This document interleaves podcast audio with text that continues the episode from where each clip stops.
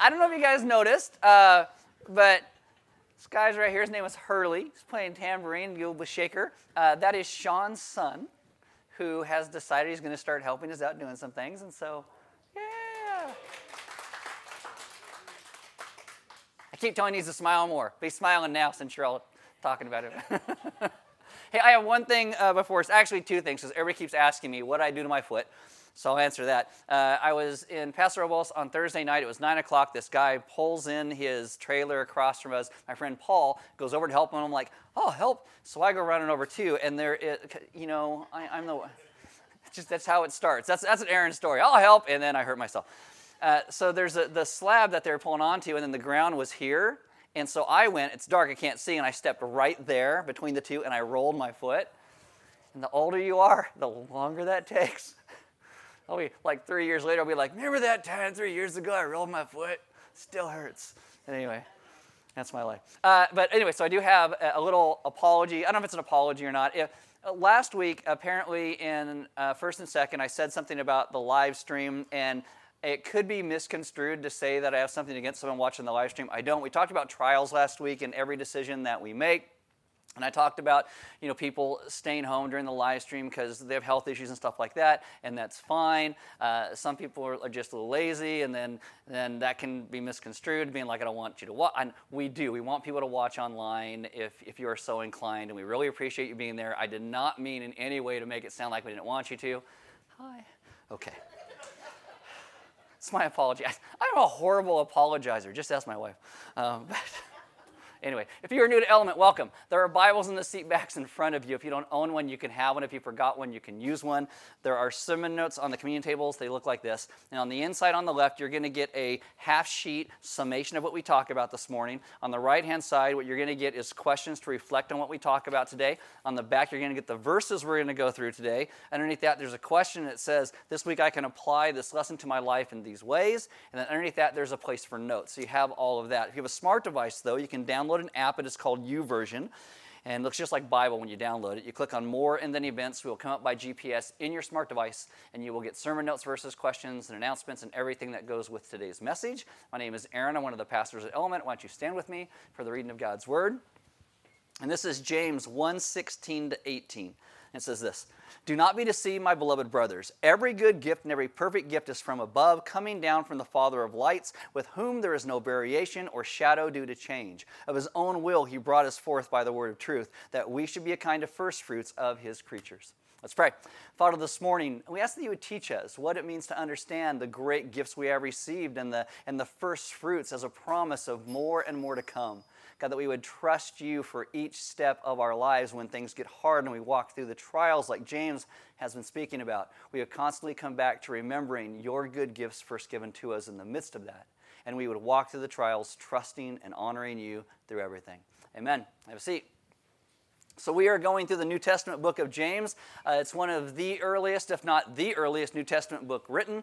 And throughout the last four weeks, James has been talking about trials and tests and temptations and all of these things that come into our lives. And this is week five, and he's going to kind of start to turn the corner a bit but maybe not in a way that you see coming. What we see in the Bible is that our world is not a sterile, it's not a safe place. It can be a hard place many times.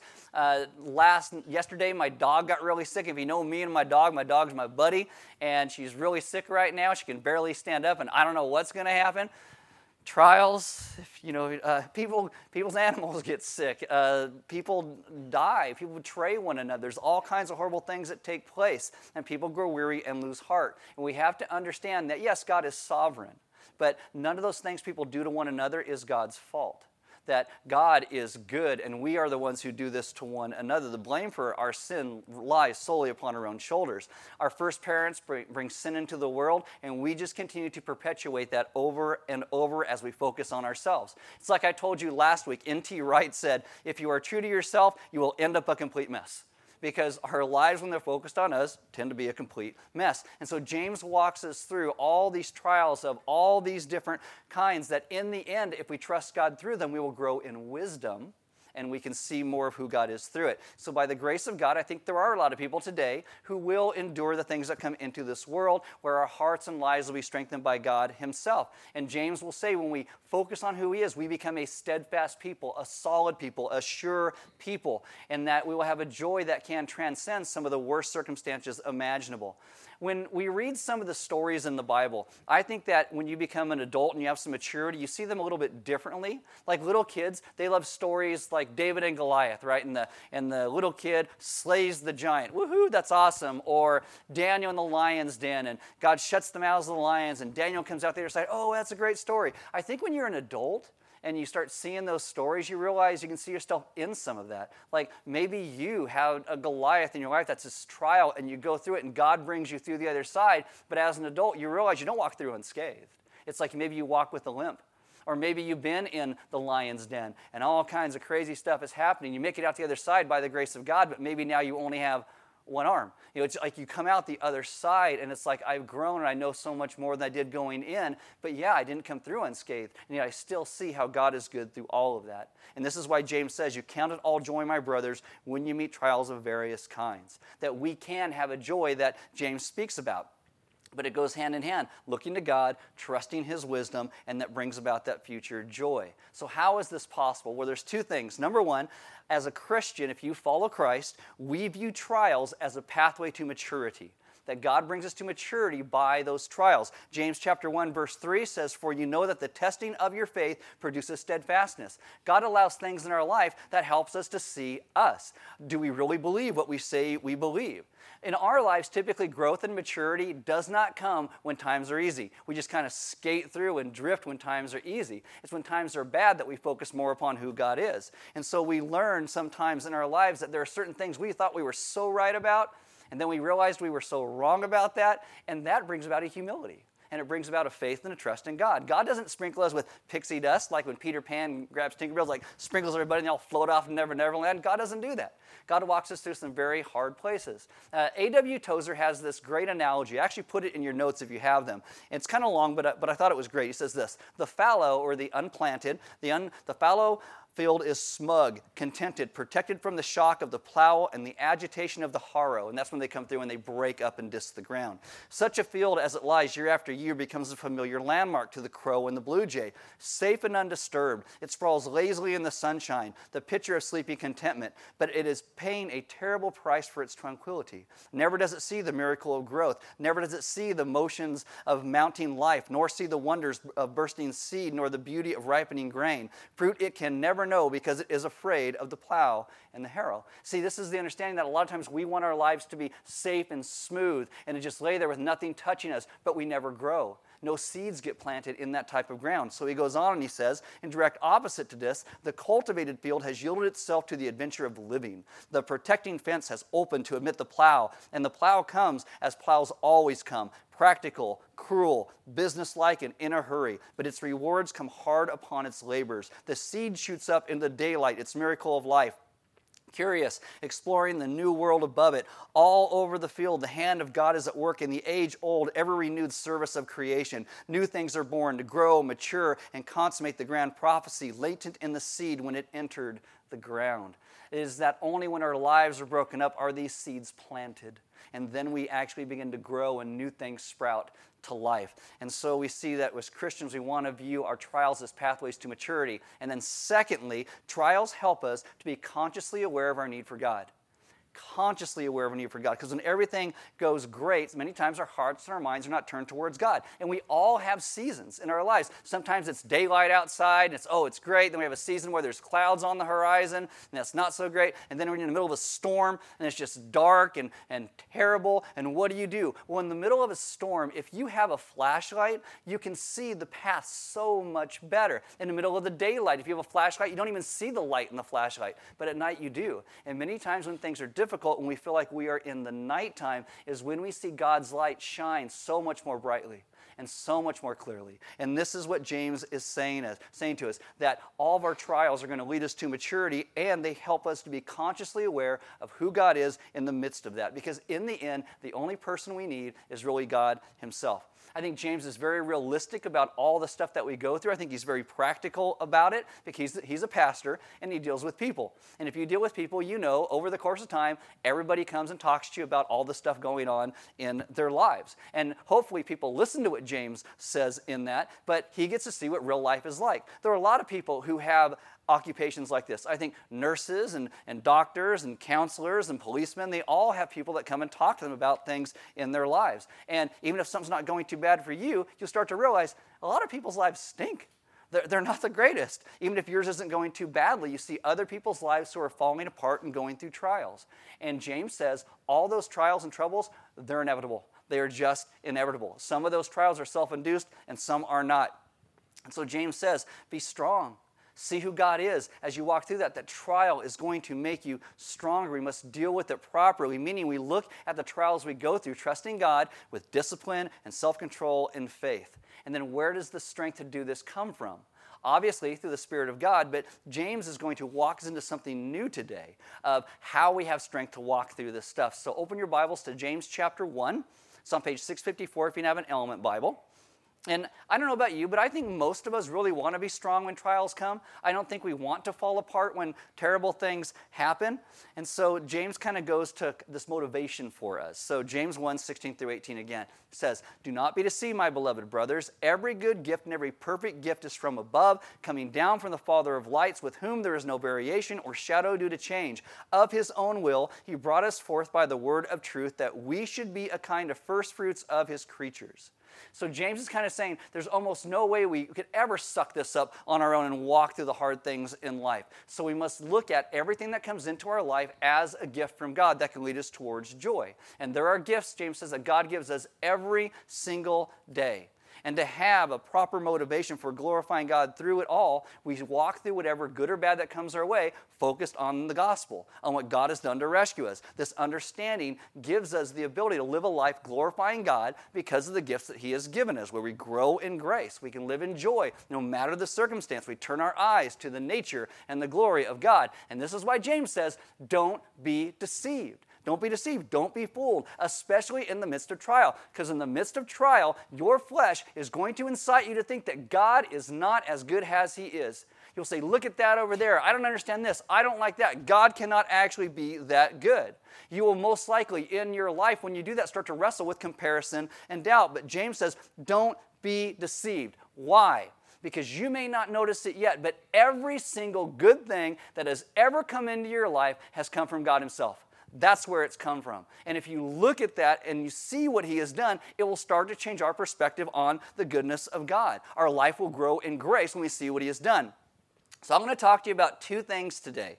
Uh, one is called common grace, and one is called saving grace. And common grace is all the good gifts that God gives to everybody. I'm going to look at this in a very practical and mundane way. Okay, so all of you here, how many of you have ever been sick and stuck in bed for a day or two, or you got the COVID, right? Matt, couple months, right? right? Okay. So, how many of you then had the strength where you got back up again and you got out of bed and you ended up in a room like this and you walked Matt? So, and, yeah? Yeah? Everybody else is just Matt? Okay, we all get right. Physical strength, getting back up, that is a gift from God that has come down from the Father of lights. How many of you are going to eat today at some point? Okay, there you go. Do you know that you will eat in a way that, that probably 50% of our world will not? And that is a gift from God. You, when you get hungry, you say, What do I want to eat? And you go and you throw in the crock pot, the oven, you go wherever you go, not Starbucks, and you and you go when you get it. I mean, that is unheard of in the history of the world. Your food is a gift from God that has come down from the Father of lights. Do you have any friends? You know, I don't know, do I have any? Yeah, as weird as they are, as weird as they are, that whole idea of community is a gift from God that comes down from the Father of lights. Uh, if you are married, husbands and wives, that's a gift from God, from the Father of lights. And I know some of you guys are like, Have you met my spouse? And I always think, You married him, and have you met you? I mean, come on. Come on now. Came down from the Father of lights. And right now, you may be going through something hard, and it is just your pathway to maturity, and God is doing things there. But we consciously need to know that gifts come from God. And if you are single, uh, there are married people who be like, that is a gift from God. Your, your life is wide open in front of you with all kinds of open choices. That is a gift from God, comes down from the Father of lights. Do you have money in your pocket? Could you go and buy a, a cup of coffee or, oh no, a, a gumball? Could you? That is a gift from God, from the Father of lights. Can you see? Can you smell? Can you hear? That's a gift from the Father of lights. I have a friend who has no sense of smell, and I always think that is a gift from God. Come down with the Father of lights.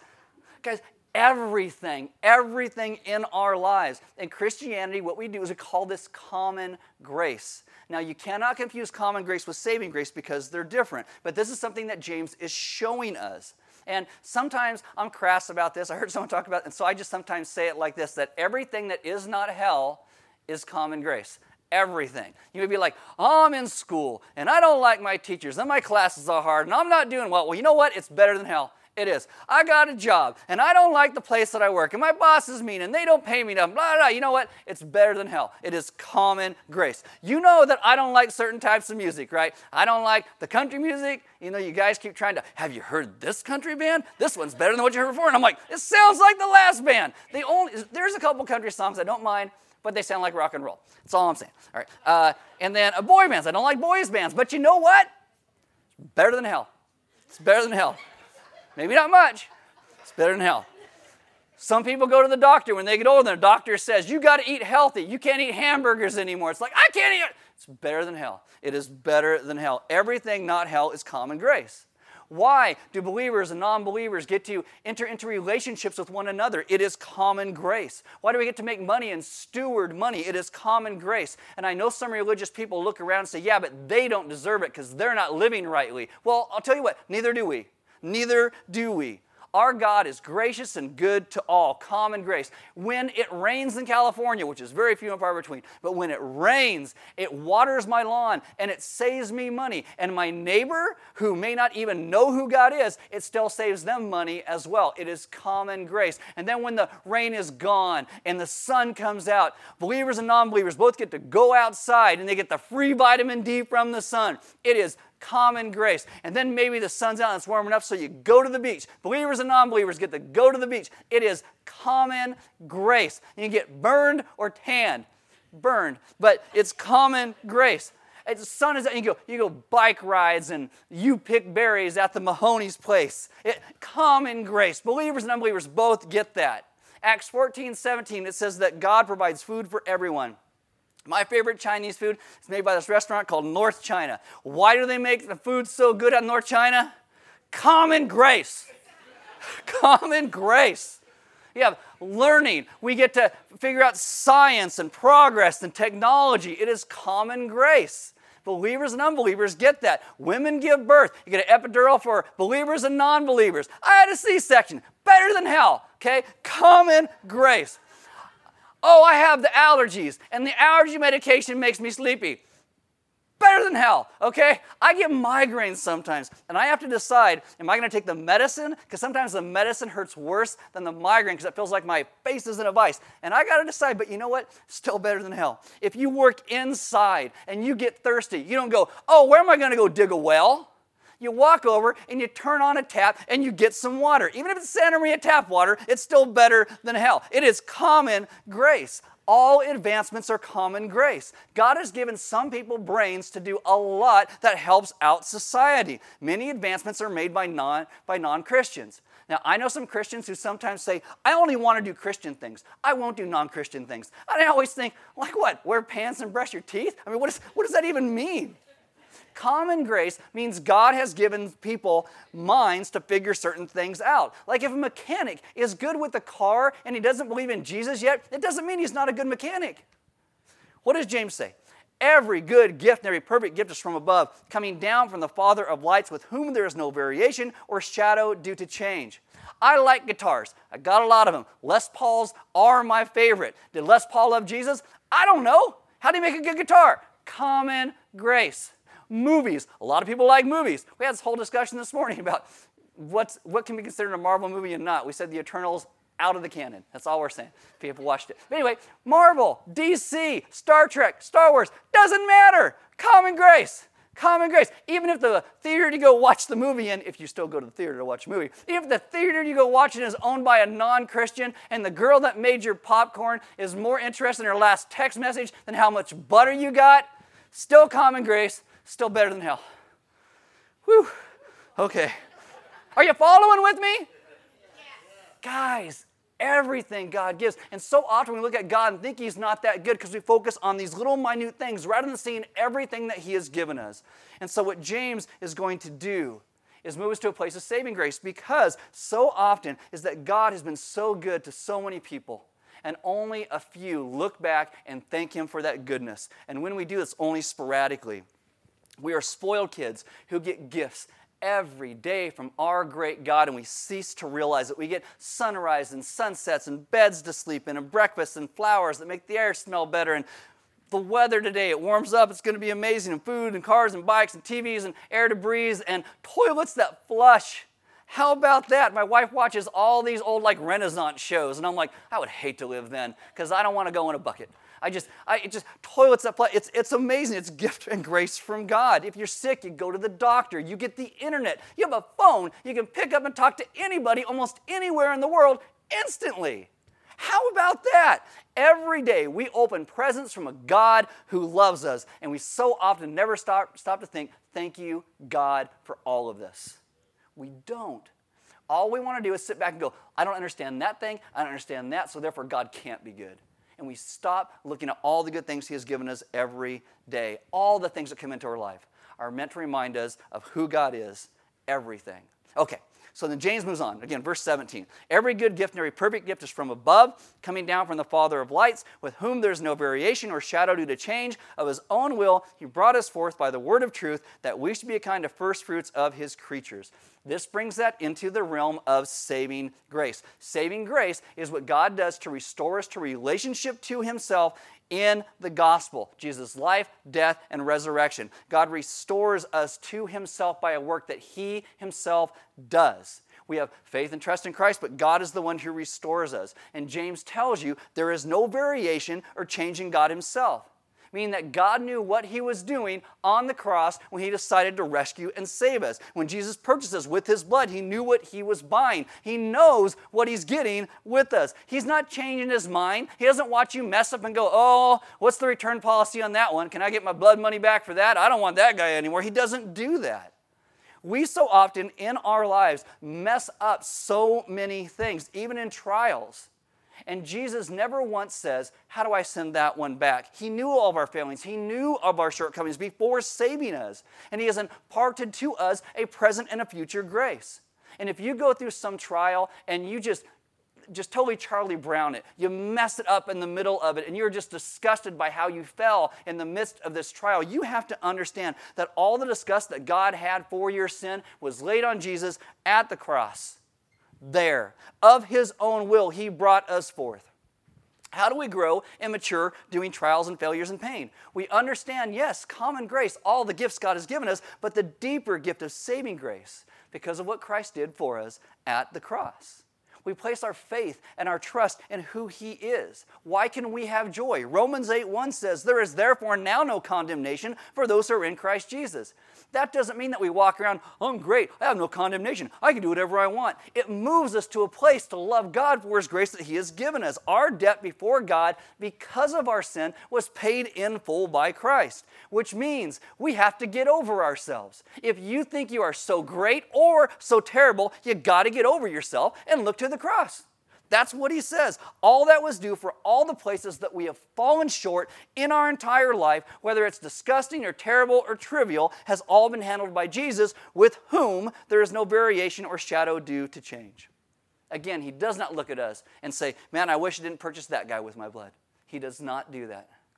Verse 18, of his own will, he brought us forth by the word of truth that we should be a kind of firstfruits of his creatures what is happening in the text. It says, of his own will. He calls us, he brings us, and it's a work that God continues to do. In Christianity, we have this big word. It's called sanctification. And what it really means is salvation in present time.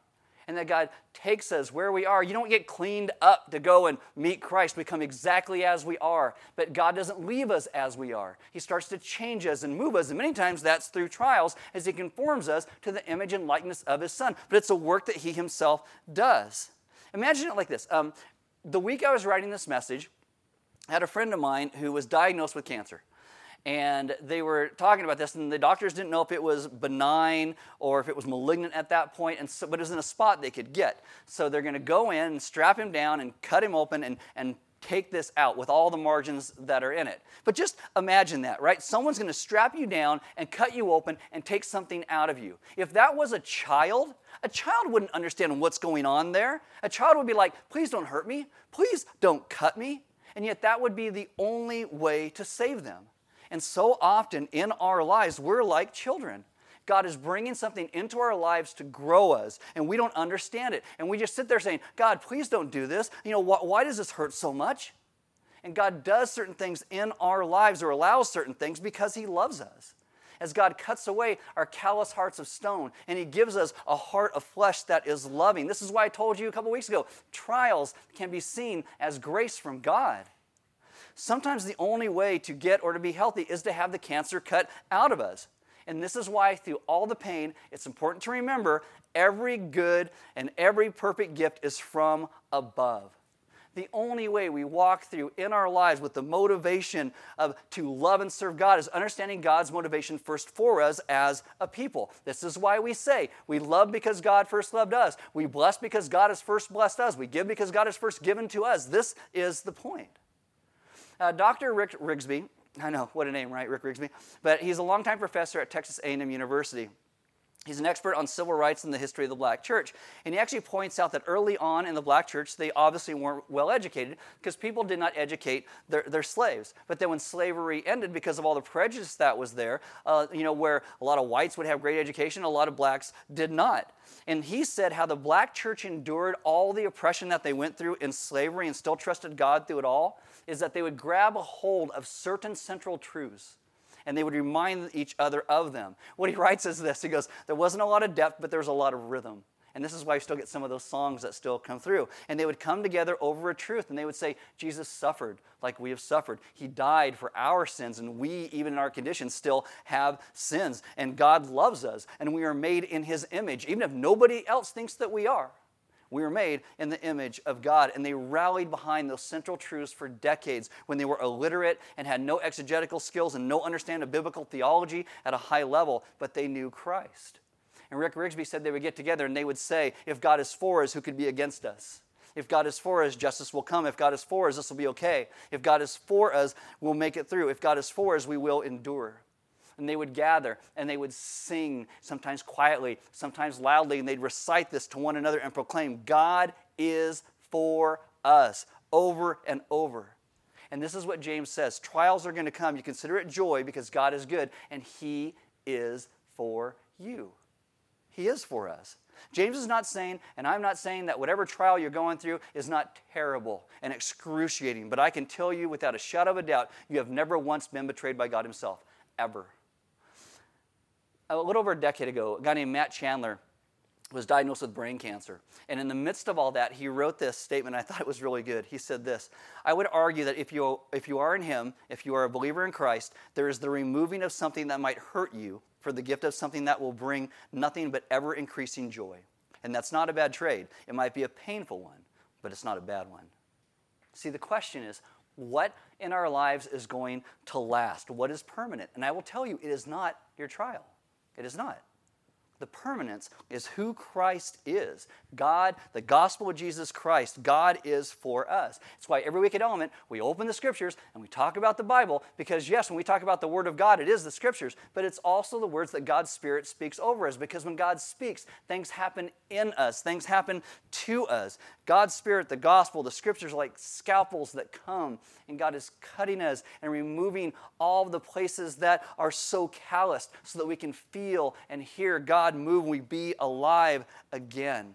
It's like medicine that goes down deep, and it may not taste great going down, but it starts to change inside our inner motivation so we become a different people. And this is why James says this trials, whenever they come, can lead us to places of joy because we realize in wisdom that God is doing a work in our lives.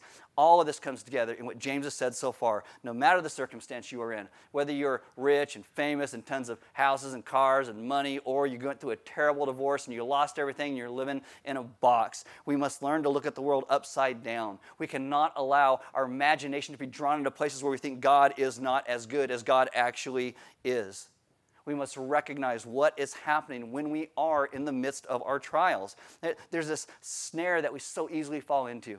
We start to think that God is not as good as He is. And James is reminding us is there are so many things. If we had to sit here and we thank God for every little thing He gave us, we would never do anything. We'd be like, oh, thank you, oh, and thank you, oh, and thank you, and, and thank you, and thank. It just be constant if we would recognize all the good gifts that God has given us.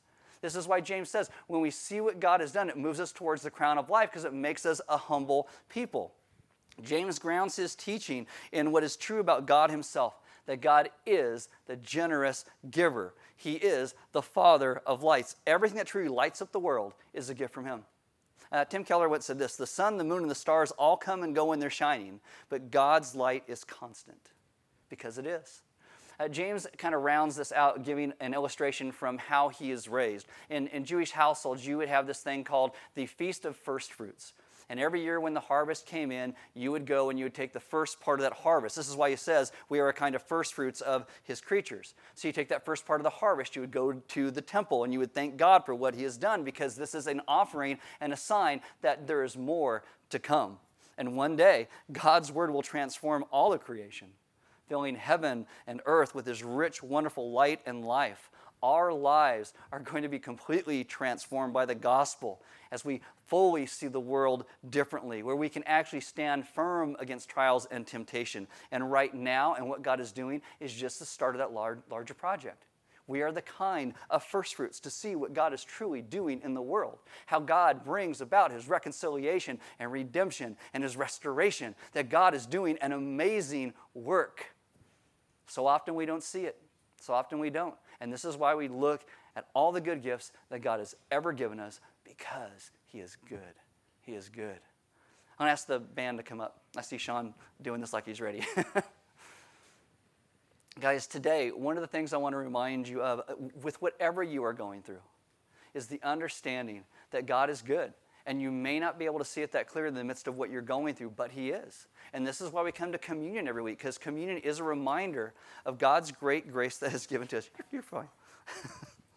of God's great grace given to us. That's why you break the cracker. It's a reminder of Christ's body, which was broken for us. That's why we break it. You drink the grape juice as a reminder of Christ's blood that was shed for us, because our body, our blood, could not pay for our sin, what separated us from God and one another but Jesus does that as a gift. And that is a gift of grace, come down from the Father of lights. God deemed to save us as a people. God deemed to draw us back to Himself. God did the work to make it all possible. And that is saving grace. And we take communion, it's a reminder of God's great love for us in this moment, of that saving grace. And if you need prayer today, maybe you are going through something and you want to talk about it, or maybe you've lived your life understanding, thought everything was common grace, you never understood saving grace, talk to Sarah at the Welcome Center. She'll connect you with one of us. We'd love to be able to talk to you about what that means. Our, our God is good. Our God is good, and He has given so many good things to us. And this is one of the reasons at Element we have offering boxes next to all the walls. We are a generous people who want to be generous givers because our God has been generous to us. We do not pass a plate. It's always a response to what God has first done for us. And grab those sermon notes and take those questions and talk to one another through those questions that are in there. And keep coming back and reminding one another of the goodness of God in the midst of the trials that people go through. It is not easy, but yet we could be those who can remind one another of all of the great gifts that God constantly brings into our lives. Because that will bring about a motivation to continue to trust God in the midst of the hard places where we do not understand everything. But God does. God does. And like I said, your trial is not permanent, but the grace of God is. And so let's be a people who live and walk in the grace that God provides. Let's pray. Father, this morning we ask that you would take and move us to be a people who understand your great grace that you are for us. That there is salvation and restoration that is found in you. And that when we begin to understand that great truth, we would not just turn that truth inward and make it all about ourselves, but we start to turn that truth outward of how we can encourage one another, how we begin to love like you first loved us. That the restoration that we have received, that we would go and seek out restoration with others because of what you've done. God, have us be this joy filled people, even in the midst of struggle and hardship and pain, because we understand the great hope and restoration that comes first from you. That we would understand the depth of redemption, that we would understand that the gospel is what goes on forever. That our pain has an end, that trials have an end, but our joy in you does not. And you are the one who can constantly brings us back to yourself. So teach us to be those who love and worship you because we see you as the great giver of all. Amen. Now, as the curtains close, I just want you to take a few moments and think about this. You know, what are the good gifts that God has placed into your life right now? You know, what, what are the things that maybe you don't even notice at this point that God has done. And take a few moments just to think about that. All the good things that God has kind of placed directly in front of you. You know, when we, when we say this thing that, that God is for us or God is on our side, it doesn't mean that God agrees with all of our crazy ideas about everything. It means that God has stepped over to the place where we are because we can never step to Him. And so when God is on our side, it means that God has come to our side to take us and bring us back to His side, to bring us to Himself and that is grace. So think about that the salvation that we have been given, the, the great gifts that we get every single day, and then come to a place and, and take communion. And then worship with us in a couple songs. And allow God to continue to move your heart and mind back to Himself. And as we walk out of these walls, let's be a people who live outside of these walls, the, the grace that we understand in moments like this. Like, yeah, I need to remember all that God has done. Yeah, well, let's be those people who remember that all the time out in the world around us. Because then maybe we wouldn't be so irritated all the time at everybody. Roundabouts. You know, just maybe, right? Because we remember that every good gift comes from God Himself. And we worship Him because of that fact.